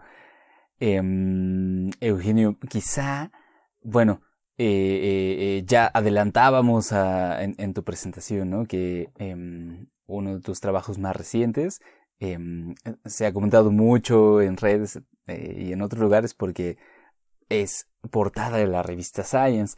y bueno, por supuesto que por la calidad del trabajo es que es meritorio. Eh, pero bueno, también es muy bello ver eh, en la portada como tal porque eh, es un trabajo que tiene que ver con la forma de una planta particularmente. Bueno, me atrevería a decir que la, forma de muchos órganos de, las plantas, pero ustedes se centraron particularmente en, la forma de un tipo de coliflor. Em, eh, eh, te escucharemos al respecto, pero, pero quizá antes me gustaría preguntarte, Eugenio, digamos que, eh, que nos puedas contar un poquito al respecto de em, cuál es este, este campo en el que estás, del el modelado matemático o computacional de procesos biológicos, em, de, digamos, o sea, qué tipo de preguntas te haces al respecto de procesos biológicos que se puedan contestar ¿no? con esas herramientas. Em, me atrevería a poner esa primera pregunta para después que pases a contarnos de tu trabajo particular. Yo trabajo en un área que no, ha, tenido como un boom en los últimos años, no tanto como informática y muchas de las combinaciones que hay actualmente entre biología, matemáticas y computación, pero yo la pondría más dentro de biología de sistemas, que, que básicamente, o yo como lo que, lo que diría que hace la gente que está dentro de esta área, es tratar de entender los mecanismos que están detrás de procesos biológicos. Y hablo de procesos porque son eh, que tratan de entender, digamos, la dinámica, es decir, cómo es que la forma o cómo es que diferentes propiedades que observamos a diferentes escalas, en nuestro caso lo hicimos a nivel de de morfología o macroscópico, pero puede ser de ecosistema o simplemente de molecular, en fin, pueden ser diferentes, cambian en el tiempo y en el espacio. ¿no? Y pues lo que se ha hecho es básicamente empezar a utilizar herramientas matemáticas, en particular, pues casi siempre son sistemas de ecuaciones que pueden ser discretas, continuas, estocásticas, diferentes de naturaleza, para tratar de tomar las propiedades básicas o esenciales de algún proceso biológico y ver si con estas propiedades y con entendiendo cómo, cómo funcionan, podemos reproducir eh, la dinámica temporal y espacial de diferentes procesos. ¿no? como una idea, pues esto se puede aplicar de nuevo a una gran cantidad de, problemas que existen en la biología, porque pues, la biología toda es dinámica, ¿no? Los procesos evolutivos son cambios en el tiempo, el desarrollo es un cambio temporal y espacial, eh, los ecosistemas están en constante cambio, ¿no? Aunque parezcan estables, entonces básicamente toda la biología es dinámica y por lo tanto pues, es una herramienta, un área que se puede introducir en casi cualquier área de la biología. Claro, claro. Y justo pensando en eso, es que eh, uno ve como muy, claro cómo se puede aplicar ese tipo de herramientas em, a problemas muy particulares. Eh, y en específico, eh, este trabajo más reciente del que hemos estado hablando, em, ¿tú cuál dirías que era la, pregunta que ustedes estaban abordando? Y, y, a partir de ahí, pues si quieres em, suéltate con todo lo que nos quieras contar, ¿no? Sobre él. ah, yo antes, antes de que Eugenio nos, nos empiece a platicar, perdón por interrumpir, pero quería que nos platicaras también de, de, la forma de esta, de, de, la coliflor. Porque este, puede ser que, que no sea tan familiar para algunos, eso sí. Sí, pues bueno, nosotros estudiamos una coliflor, no era el único objetivo, de tallar un poquito pero en parte estaba a entender un poco cómo se forma una coliflor que se llama coliflor romanesco, que pues aquí en América, en el continente americano, eh, casi no existe, ¿no? Pero básicamente es una coliflor, en Europa se come mucho, sobre todo en invierno uno va al mercado y lo encuentra, que no no es como la coliflor normal blanca, que son como bolas, eh, una acumulación de bolas, por decirlo de una forma sino que más bien son conos. Y entonces lo que hace, permite esta coliflor, si alguno puede ver ahí alguna foto en internet o lo que sea, es que se ve un cono grande que tiene conos más pequeños, que está, que está formado por conos más pequeños, porque tiene, que está formado por conos más pequeños y por conos más pequeños, y así hasta siete órdenes, de, siete escalas diferentes, y entonces se dice que tiene propiedades fractales. Y pues es visualmente es muy atractiva de ver, ¿no? Es como algo un poquito, pues, no sé, como hipnótico, ¿no? De un triángulo entre un triángulo entre un triángulo, pues llama mucho la atención. Eh, Sin duda resalta cuando la ve uno en el mercado muchísimo por su forma. Claro, no, yo la primera vez que la visto en el mercado? Yo, nunca he visto una en vivo, solo en fotos. Pues yo vi muchas. Yo, sí. el primer autor del paper diciendo, imagínense. No, pues nunca he visto uno en vivo, pero... Fíjense que yo, yo la vi eh, en vivo, pero eh, no sé si por culpa de Eugenio em, o quizá por colegas cercanos a él.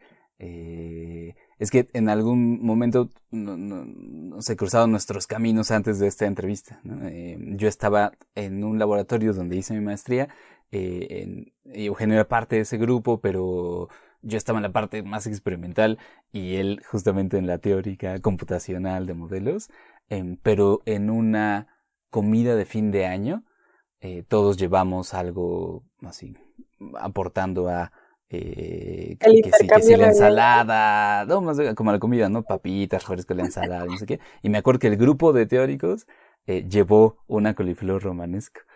y todos nos quedamos así de, claro. Ah. Creo que nadie comió de ella, pero fue... Muy ad hoc. Muy ad hoc, fue muy ad hoc, exacto. Pues sí, pues, Entonces sí la vi fue, por eso, sí. Pero sí, es, es muy, es, es, casi psicodélica, ¿no? Su diseño. Es increíble. Para mí era un poco raro porque bueno, yo tampoco sí la llegué a vivir, pero ya cuando estuve en Europa la veía mucho en los mercados y como justo la estaba estudiando, luego me acercaba y la quería tocar y los de los mercados me regañaban, o sea, como que el que más yoga compra. sí, exacto. Este, y pues, bueno, no, No sé si vas a decir algo. No, no, no, no, no. Adelante, supongo que ya nos contarás específicamente qué era lo que se preguntaban de ella. Sí, pues en realidad la investigación no estaba enfocada en la coliflor romanesco. O sea, yo creo que el que encontráramos resultados sobre la coliflor romanesco fue como la cereza del pastel, pero no era algo que estaba mm. originalmente como un objetivo principal de la investigación. La investigación básicamente de lo que trataba la pregunta era cómo es que las flores se convierten en coliflores. ¿no? Y esto es una pregunta que a nivel molecular como que se, se, decía que ya había una respuesta, porque creo que fue hace el 95, no me acuerdo qué autor fue, pero también publicó en Nature, creo, eh, un artículo donde mostraba que en una planta, que es la planta que se utiliza para todos los experimentos, que se llama Arabidopsis italiana, eh, cuando mutabas dos genes, que se llaman AP1 y KR y que llevan a cabo las mismas funciones, es decir, son redundantes, las flores se transformaban en coliflores. Y se sabe que este gen AP1 forma parte de un conjunto de genes muy importantes para el desarrollo de flor porque son hay un modelito que se llama el modelo ABC que dice que hay unos genes A que determinan que va a ser sépalos, luego si se expresan los A y B se forman pétalos, los B y C sépalos, y, perdón, eh, pistilos y, si solo están los C carpelos, y AP1 es el gen A, ¿no? Que se conoce como gen A, entonces ya sabía que estaba involucrado en la floración, y entonces la, explicación que se dio en aquel entonces, con base en experimentos, eh, sobre todo a nivel de expresión genética, es que las coliflores pues eran eh, acumulaciones de meristemos que no lograban ser flores, básicamente. Y, la pregunta pues, era muy sencilla, era verificar esta hipótesis. Lo que vimos es que pues, la historia sigue siendo sencilla, creo que lo podemos ver, pero en realidad pues tiene algunas complicaciones en el camino que no era tan trivial pasar de una flor a una coliflor como una que, que por, por aclarar cualquier término, o sea, los meristemos son precisamente este conjunto de células que tienen las plantas, que son las que van produciendo más células y que eh, se van eh, modificando de tal manera que producen hoja o tallo, flor.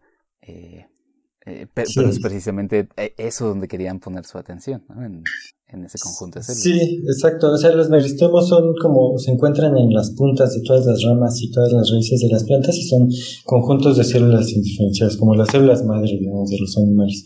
Y a sus costados van generando nuevos órganos que se pueden convertir en meristemos ellos mismos y desarrollar, por ejemplo, su propia rama, o pueden tomar otra identidad y generar una flor por decir otra, otra cosa, y entonces, eh, pues básicamente los meristemos tienen la propiedad de generar nuevos órganos en las plantas.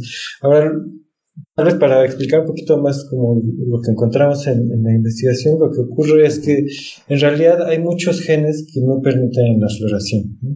AP1 es uno, pero existen otros, por decir, como LIFI, eh, que es otro gen que es importante para la floración, que se muta, no genera flores. Y entonces es, nosotros generamos una red genética que, que modelaba la interacción de todos estos genes y y luego los mutábamos y lo que encontrábamos, hacíamos simulaciones donde veíamos cómo iba a cambiar la expresión y lo que encontrábamos es que pues había estos diferentes genes que te llevaban al mismo destino que era no generar flores. Y entonces lo que, lo que nos preguntamos fue, si hay varios genes que no te permiten generar flores, entonces ¿por qué cuando, solo cuando se muta a medical es que se generan las coliflores. Y para hacer eso, entonces tuvimos que llevar nuestro modelo a no solo una red genética, sino tuvimos que llevarlo a un modelo tridimensional. Entonces lo que hicimos es que generamos un modelo que iba a simular el crecimiento de las plantas macroscópico y cuyo crecimiento iba a estar determinado, digamos, por cómo es que iban cambiando la expresión de estos genes eh, en cada uno de los meristemos, ¿no? Entonces tenemos meristemos eh, y los meristemos podían generar meristemos, cada meristemo tenía su propia red y podía tener diferentes patrones de expresión. Entonces, lo que encontramos como primer resultado fue que, bueno, que hay varios mutantes que no te permiten pasar a la floración, pero para generar las periflores, cuando se muta AP1 y CAL, en realidad lo que ocurre es que sí se da una transición hacia la floración, es decir, genes como el sí se expresan, pero ya no son estables. Entonces, como que ese meristemo nuevo que se generó, sí sabe que tiene que ser flor, pero luego, como ya no es estable su identidad, se regresa a la identidad de meristemo.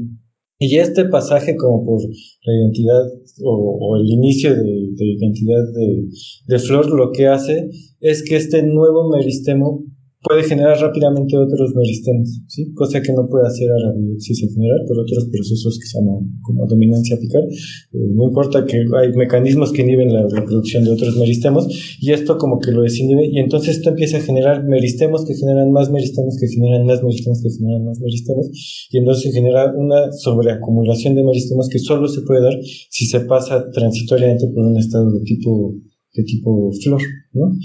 Y una vez que llegamos a esto, justamente fue hasta ese punto en el que nos preguntamos sobre qué pasa en la romanesco, porque es que a veces, porque existe un fenotipo en el que no, no es simplemente una bola de acumulación de meristemos, y lo que encontramos es que las respuestas básicamente es que estos meristemos en la romanesco lo que ocurre es que en general, como que digamos, en, en, una planta normal el meristemo crece y alcanza una talla máxima y a partir de esa talla se, se mantiene, digamos, a lo largo del crecimiento.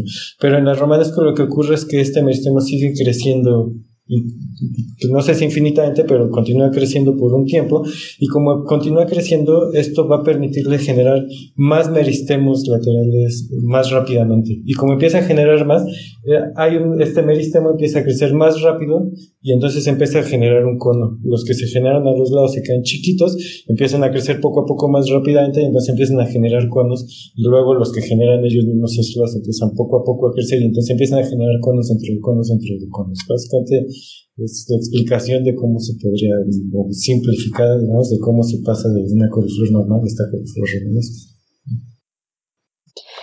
Yo tengo dos dudas. Una es, eh, mencionas esto de la inestabilidad, pero ¿qué significa lo que mencionas de la inestabilidad, Eugenio? O sea, que las proteínas se desnaturalizan, que las estructuras de los tejidos vegetales se colapsan. ¿Qué, o sea, ¿qué significa?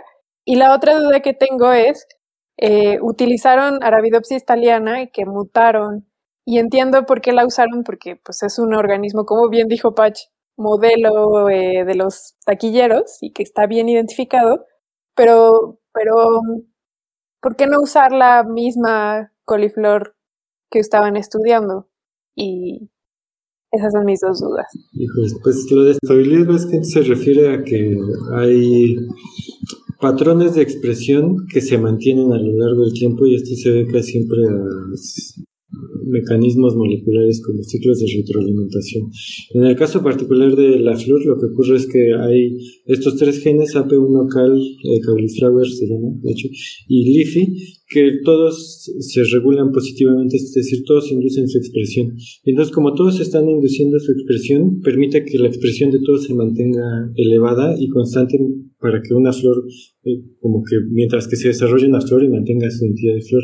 Cuando quitas AP1 y CAL, este como ciclo de regulaciones positivas se pierde y entonces Leafy al principio es inducido por otras señales, se, se activa toma entonces este meristemo como que sea soy flor, pero como luego no se prende o no se activa AP1 ni CAL, entonces Leafy no tiene cómo mantener el solo su expresión activa y, y, se deja de expresar y entonces poco a poco se va degradando.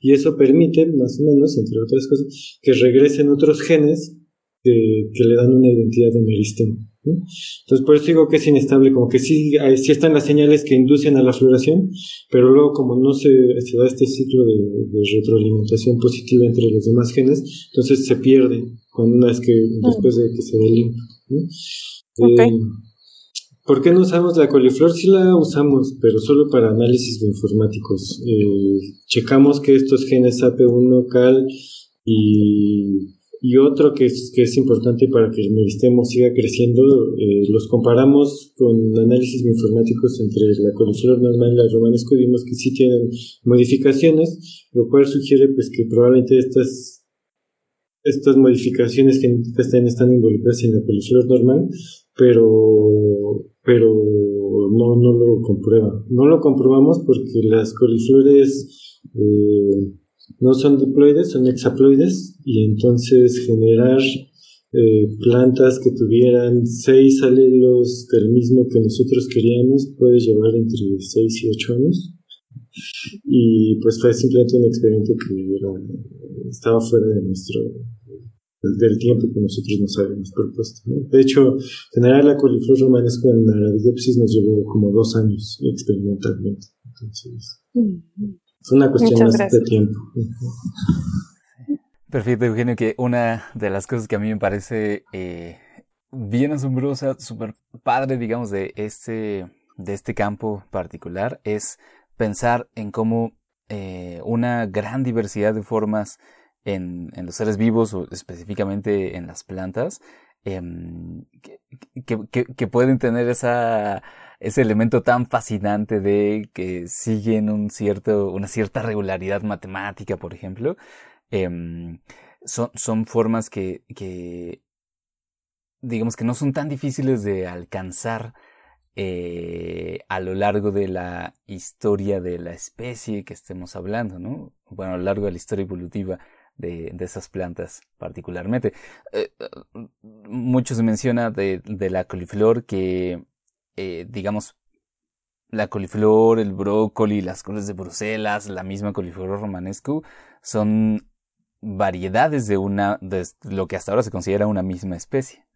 Em, y que si nosotros vemos la especie eh, tal como estaba antes de que comenzáramos a domesticarla, a cultivarla y a eh, producir todas estas distintas variedades, eh, pues es, es, una plantita como no demasiado vistosa, ¿no? Definitivamente que no tiene esas estructuras tan geométricamente fascinantes.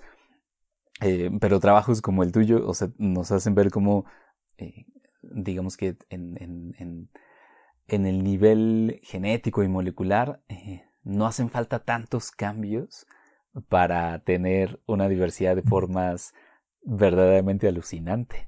No, ahí yo no estaría tan seguro.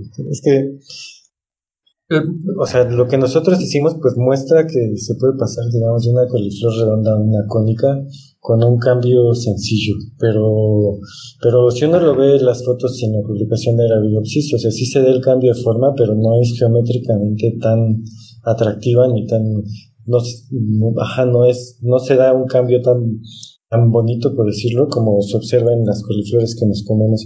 Y de hecho hubo un artículo que salió dos o tres meses antes que el nuestro, no me acuerdo exactamente en se publicó, pero el primer autor se, se apellida Wu, eh, que analiza las diferencias de genéticas entre una coliflor normal y romanesco y lo que él encuentra a nivel de expresión, creo que de mRNA y de proteína, y lo que encuentra es que hay cientos de diferencias, ¿no? Entonces... Ah.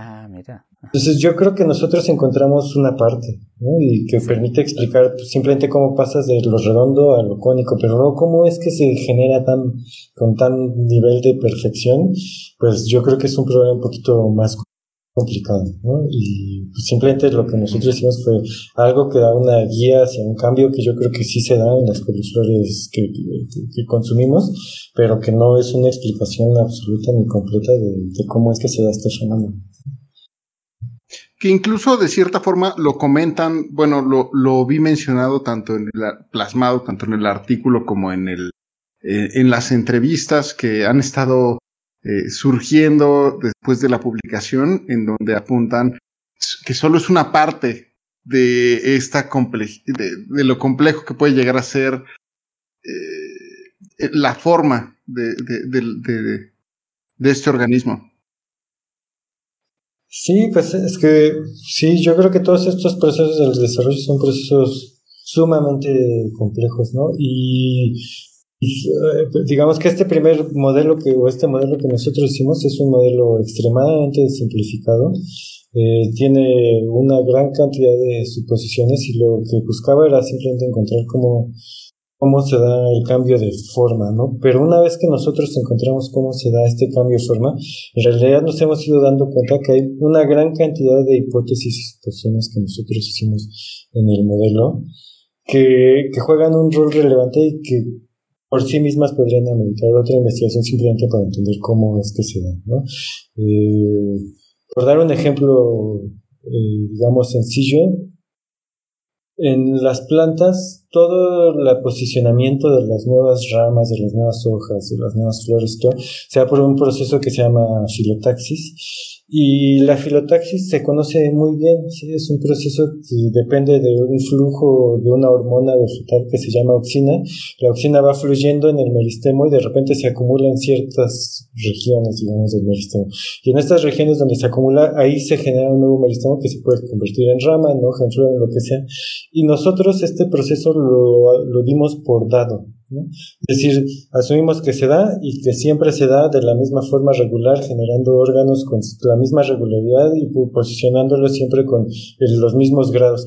Pero en realidad, como no estamos haciendo la hipótesis de que el meristemo en la romanesco está creciendo, todo este proceso de flujos hormonales en, esta, en este tejido, pues se ve afectado.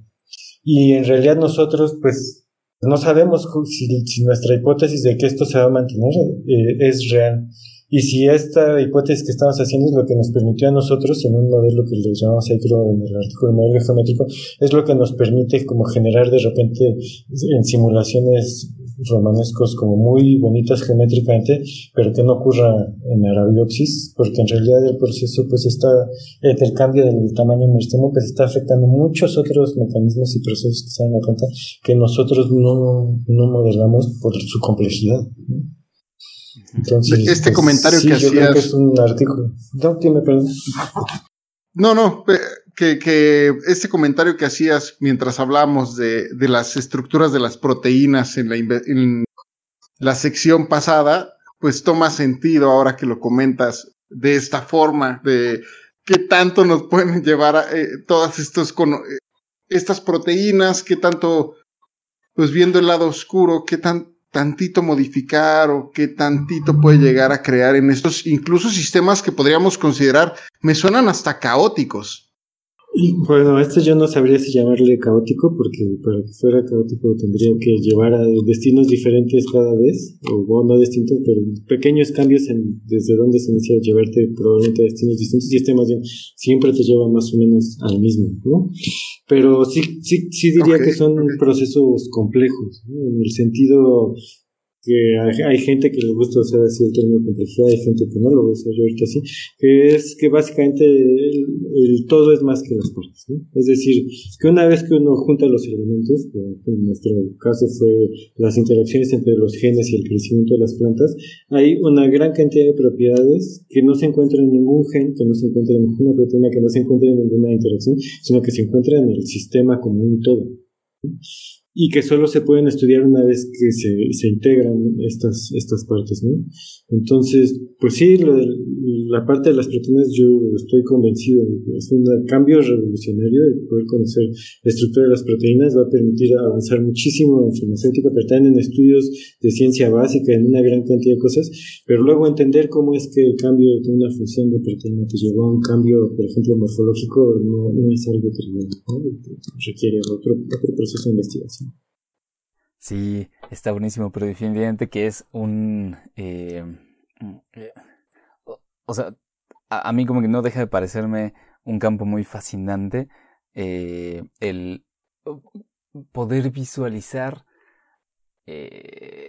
como a, muchas diferentes escalas lo que está ocurriendo en, en los seres vivos. Porque bueno, o sea, para nuestros ojos puede ser muy vistosa la forma, o algún otro rasgo eh, del organismo que estemos estudiando. Em, pero lo que está debajo, por decirlo de algún modo, o sea, a un nivel eh, eh, más interno, hablando de genes o de las proteínas involucradas, pues, tiene sus propias dinámicas y tiene su, em, como su, funcionamiento interno que muchas veces, o sea, desde un inicio no podíamos sospechar cómo era tan solo viendo los rasgos, ¿no?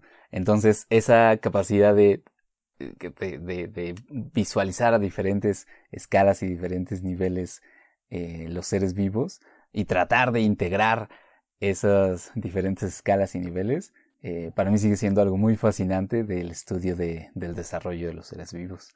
Pues yo creo que es fascinante y es un reto todavía actual en, en biología de sistemas algunos, porque cuando uno trata de integrar en modelos eh, procesos y mecanismos que están ocurriendo a diferentes eh, escalas, por ejemplo, temporales, por decirlo, pues no es tan sencillo, ¿no? Digamos que uno quiere hacer un modelo de evolución y esto está ocurriendo en términos de cientos de años, miles de años, millones de años, yo qué sé, y cómo es que el proceso molecular está cayendo, el cual ocurre probablemente en una cuestión de segundos, minutos, horas o días, por decir, y, y, no es fácil acoplarlos, porque se vuelve computacionalmente un problema muy, muy demandante.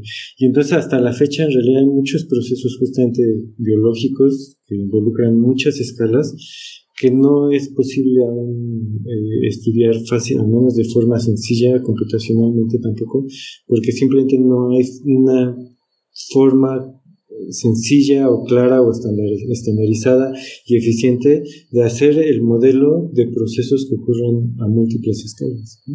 Y pues ese es en realidad un reto abierto en, en esta área, cómo, cómo realizar esta clase de investigaciones.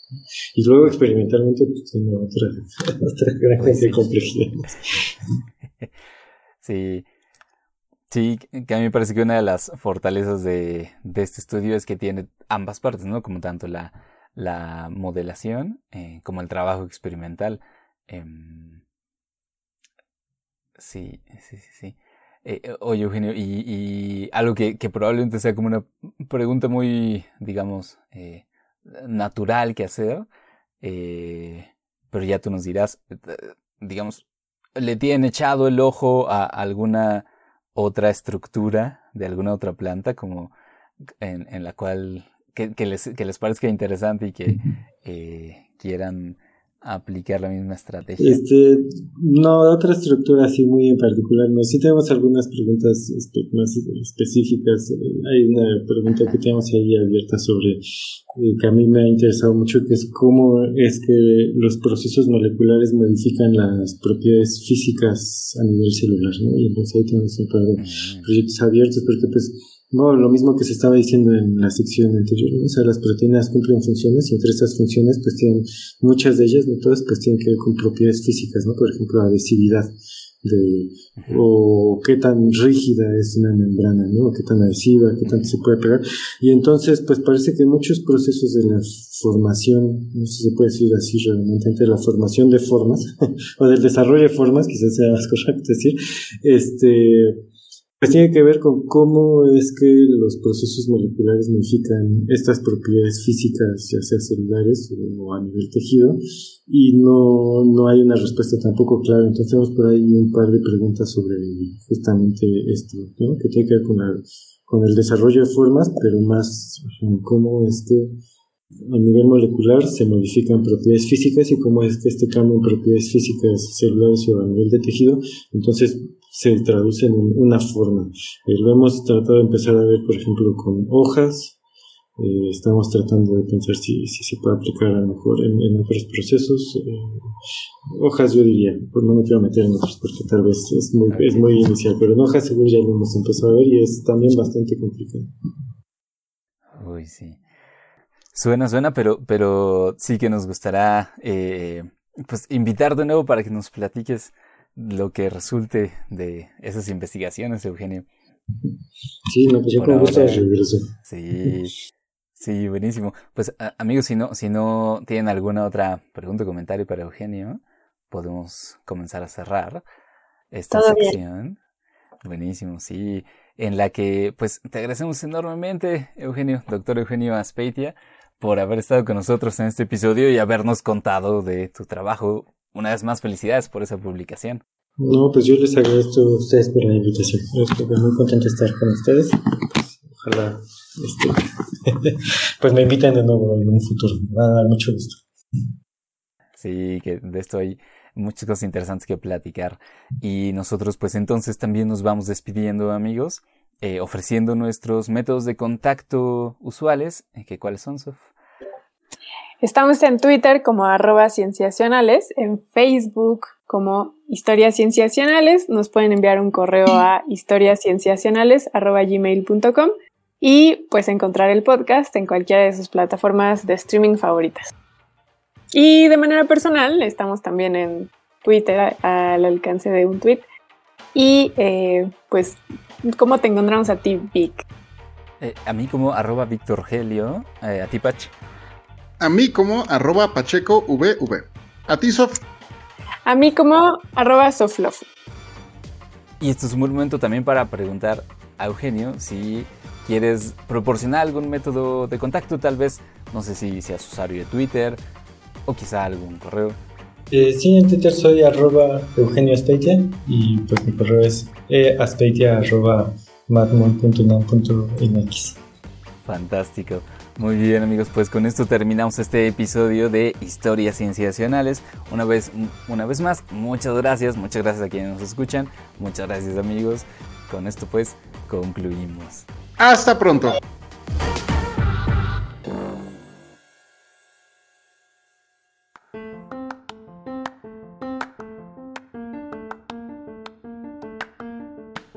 Y como en casi todos nuestros episodios nos gusta quedarnos al final para preguntarle, hacerle estas cinco preguntas a nuestro invitado especial y esta vez Eugenio, nos da mucho gusto que estés con nosotros para contestar estas preguntas y conocer un poquito más de ti, no nada más de tu trabajo de investigación, sino de la manera en cómo piensas sobre ciencia y, tus gustos en general. Entonces, muchas gracias, Eugenio. Bueno, pues gracias a ustedes de nuevo por la invitación pues a mí me da mucho gusto estar aquí. Venga. Bueno, pues vamos a comenzar con la primera que dice así. De tu investigación, ¿cuál es el aspecto que más disfrutas?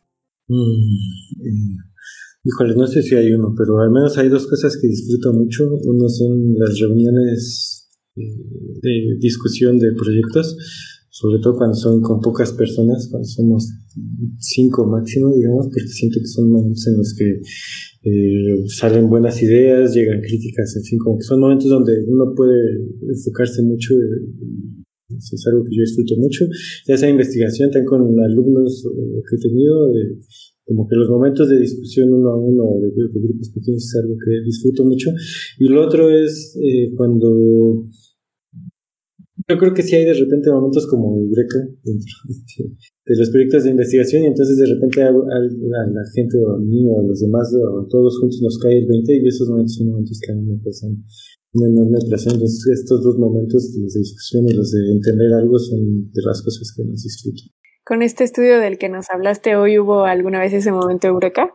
Eh, sí, pues el de pasar, cómo pasar de, de coliflor a romanesco, teníamos como 100 hipótesis, porque hay muchas formas de pasar de una forma redonda a una forma icónica, y de repente encontramos esta hipótesis que no solo explicaba como el cambio de, de forma, sino que explica muchos otros cambios que se han entre coliflor y romanesco, y fue como, oh, entendimos algo, no habíamos hecho la simulación, pero como que de repente surgió la hipótesis, y hicimos la, la simulación e inmediatamente funcionó. Entonces fue un momento como, oh, creo que entendimos por qué estaba ocurriendo este cambio. Fue un momento de mm, qué padre. Muy bien.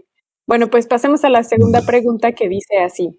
De tu área de investigación, ¿de qué cosa estás seguro que es verdad, pero todavía no hay suficiente evidencia para confirmarlo? Mm, pues no sé si alguien lo ha postulado, pero estaría casi seguro que sí, pero yo creo que hay una gran cantidad de, de sobre todo eh, de, malformaciones y de, enfermedades y diferentes cosas que probablemente vienen por, por, eh, la estocasticidad, es decir, por las fluctuaciones que se dan en los procesos moleculares o celulares y que en realidad son enfermedades que surgen de forma a lo mejor natural por, por fluctuaciones que, que se dan en el ambiente. Yo creo que es algo que se ha explorado poco. Se sabe que en realidad que la estocasticidad, que las fluctuaciones tienen muchas utilidades en, en, los procesos y en los organismos biológicos, pero yo creo que otra parte de ella y de, de la razón por la cual hay, hay problemas que no ha sido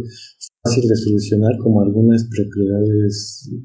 Voy aquí a decir algo que a lo mejor va a ser muy de jalar los perros, pero es algo que yo creo y no tengo evidencia, pues que te puede hacer la pregunta. Que, por ejemplo, ciertas propiedades en enfermedades como el cáncer tienen que ver con que hay en ciertas propiedades de los mecanismos moleculares eh, se amplifica el, ruido y entonces no hay un comportamiento homogéneo y es muy difícil de, de combatir o de regular esta clase de enfermedades, pero yo creo que muchas cosas que observamos tienen que ver con, con fluctuaciones y estocasticidad en los procesos, pero ajá, es difícil de, confirmarlo y de, de, de, probar. Cuando hablas de enfermedades, ¿piensas en general o, por ejemplo, no sé, yo te escucho y pienso en el cáncer, pero no sé si, por ejemplo, las infecciosas funcionan igual? Las infecciosas no estaría tan seguro, pero yo diría que muchas de las eh, enfermedades que vienen por, por, mutaciones genéticas podrían tener esto. Eh, yo ahorita hablé del cáncer porque es la más conocida, pero en realidad yo, yo, yo pienso porque he estado trabajando los últimos años con otra que se llama anemia Fanconi y creo que por ejemplo esta que es una mutación que no permite reparar de forma correcta el daño que se da en el DNA y entonces las células empiezan a dividirse acumulando daño lo cual no debería ocurrir, tiene que ver también con, esto. Entonces yo creo que el cáncer es un ejemplo, pero hay otros ejemplos. Las infecciones, la verdad, no estarían tan seguros de ello. Mm, ok. También de tu área de trabajo, Eugenio, ¿cuál crees que será el próximo gran hallazgo? No sé.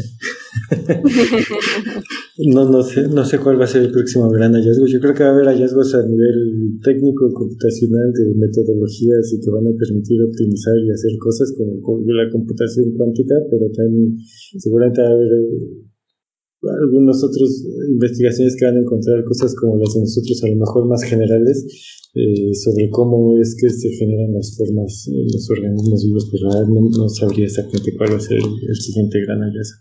Por ejemplo, esto que mencionaba Patch con el estudio de la inteligencia artificial, ¿crees que de alguna manera impacte? Ah, es una buena pregunta. Eh, pues sí he visto que hay gente que empieza a utilizar o que utiliza inteligencia artificial para tratar de entender cómo es que se cómo es que se dan procesos no sabría, creo que también sería muy arriesgado decir si la inteligencia artificial va a permitir entender esta clase de procesos, porque justamente como lo de la coliflor, son procesos que hay muchas formas de llegar a ellos, pero híjoles, no, no sé. Seguro que la inteligencia artificial va a tener un impacto y que se va a utilizar y que va, ya tiene aplicaciones, pero no, no, no, no, no sabría si va a generar el gran hallazgo. Está bien. Ya la penúltima pregunta, si tuvieras acceso a una cantidad ilimitada de recursos y recursos en el amplio sentido de la palabra, ¿qué proyecto de investigación harías? Híjoles, la verdad es que aquí voy a decir algo que es este, un poco personal, no tiene nada que ver en realidad tanto con lo que yo investigo, pero yo he tenido mucho tiempo un interés, que inclusive llevé eh, cursos y cosas así sobre eh, sobre la intersección entre filosofía y biología y yo en realidad si tuviera recursos ilimitados y tal vez la formación, a mí lo que me interesaría sería hacer un estudio sobre cómo es que alguna una serie de preguntas filosóficas, no sé por qué estoy diciendo esto, pero una serie de preguntas filosóficas que tienen que ver más con, ¿cómo explicarlo? Con la con cómo es que nosotros podemos comprender un proceso afectan la forma en la que se desarrolla la ciencia. En particular ha habido como una serie de corrientes filosóficas eh, algunas que han entrado entre la ciencia como con pero también otras que tienen que ver mucho más con la filosofía y que empezaron con preguntas sobre cómo sabemos cosas sobre el yo con, con Gadamer, eh, que, muestran que hay siempre un sesgo, ¿no? Y eso yo creo que es algo que ya está aceptado, pero lo que yo no tengo tan claro es cómo es que eso afecta la forma en la que nosotros llegamos a las interpretaciones y resultados que hacemos entre la ciencia. Es algo que me interesa, pero nunca Nunca he tenido sentido eso, ni la formación, ni los recursos, ni, la forma de adentrarme, pero realmente es algo que si algún día puedo, aunque sea como colaborador o como participante en algo así, es algo que a mí me gustaría mucho explorar. Interesante, sí, muy interesante. Y ya para terminar, Eugenio, si viajaras a una isla desierta, ¿qué música, qué libro y qué objeto te llevarías? Música puede ser una playlist o tiene que, tiene que te, damos, damos, chance de que te lleves tu playlist. de música, no sé.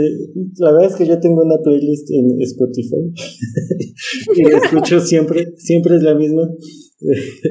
Úrsula, que es la mamá de mi hijo, me odia porque creo que la lleva escuchando 10 años y son solo como 100 canciones. este, hay una mezcla de muchas cosas porque hay desde, desde Charlie Montana hasta música clásica, entonces un poco esotérica, pero sin duda me la llevaría porque sé que esas 100 canciones las escucho una vez por semana y no me he cansado de ellas. Seguro me llevaría si tuviera esa, esa playlist. Eh, libros, híjole. Solo para mencionarlo, te vamos a buscar en Spotify para conocer esa lista. Eh, sí, creo que me llamo. Sí, M, la tienes pública. Creo que me llamo, creo que sí, me llamo M. Asteiti. y es la única, y es la única lista que tengo. Son las únicas 100 canciones que escucho. Pues no, a veces escucho mi, mi, mi descubrimiento semanal. Ah.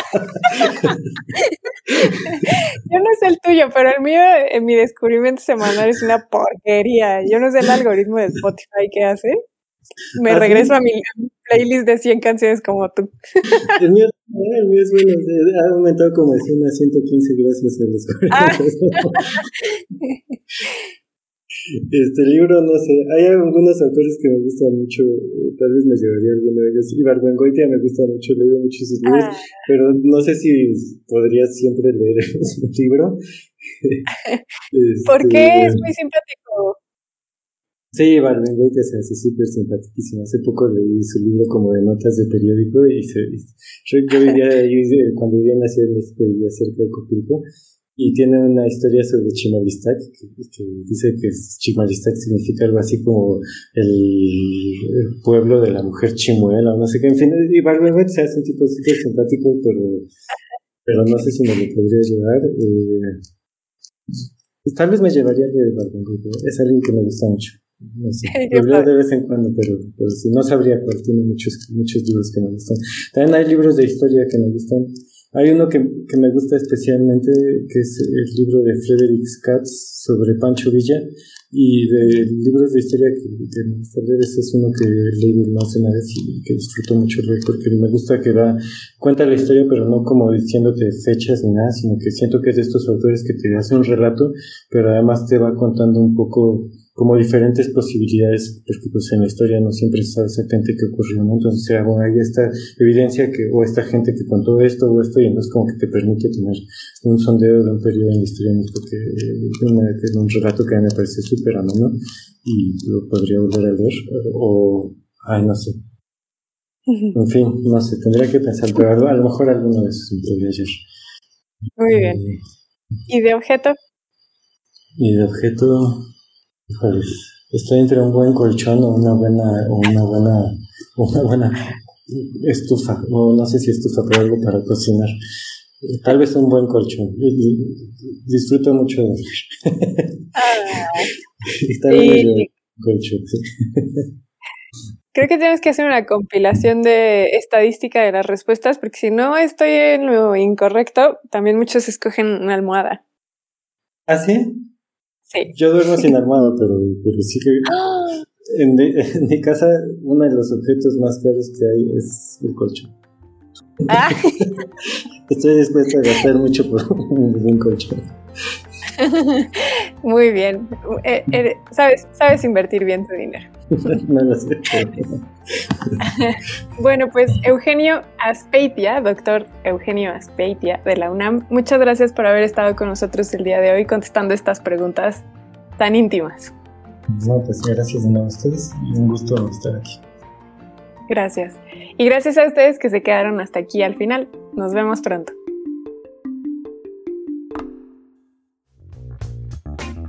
Esto fue Historias Cienciacionales, el podcast.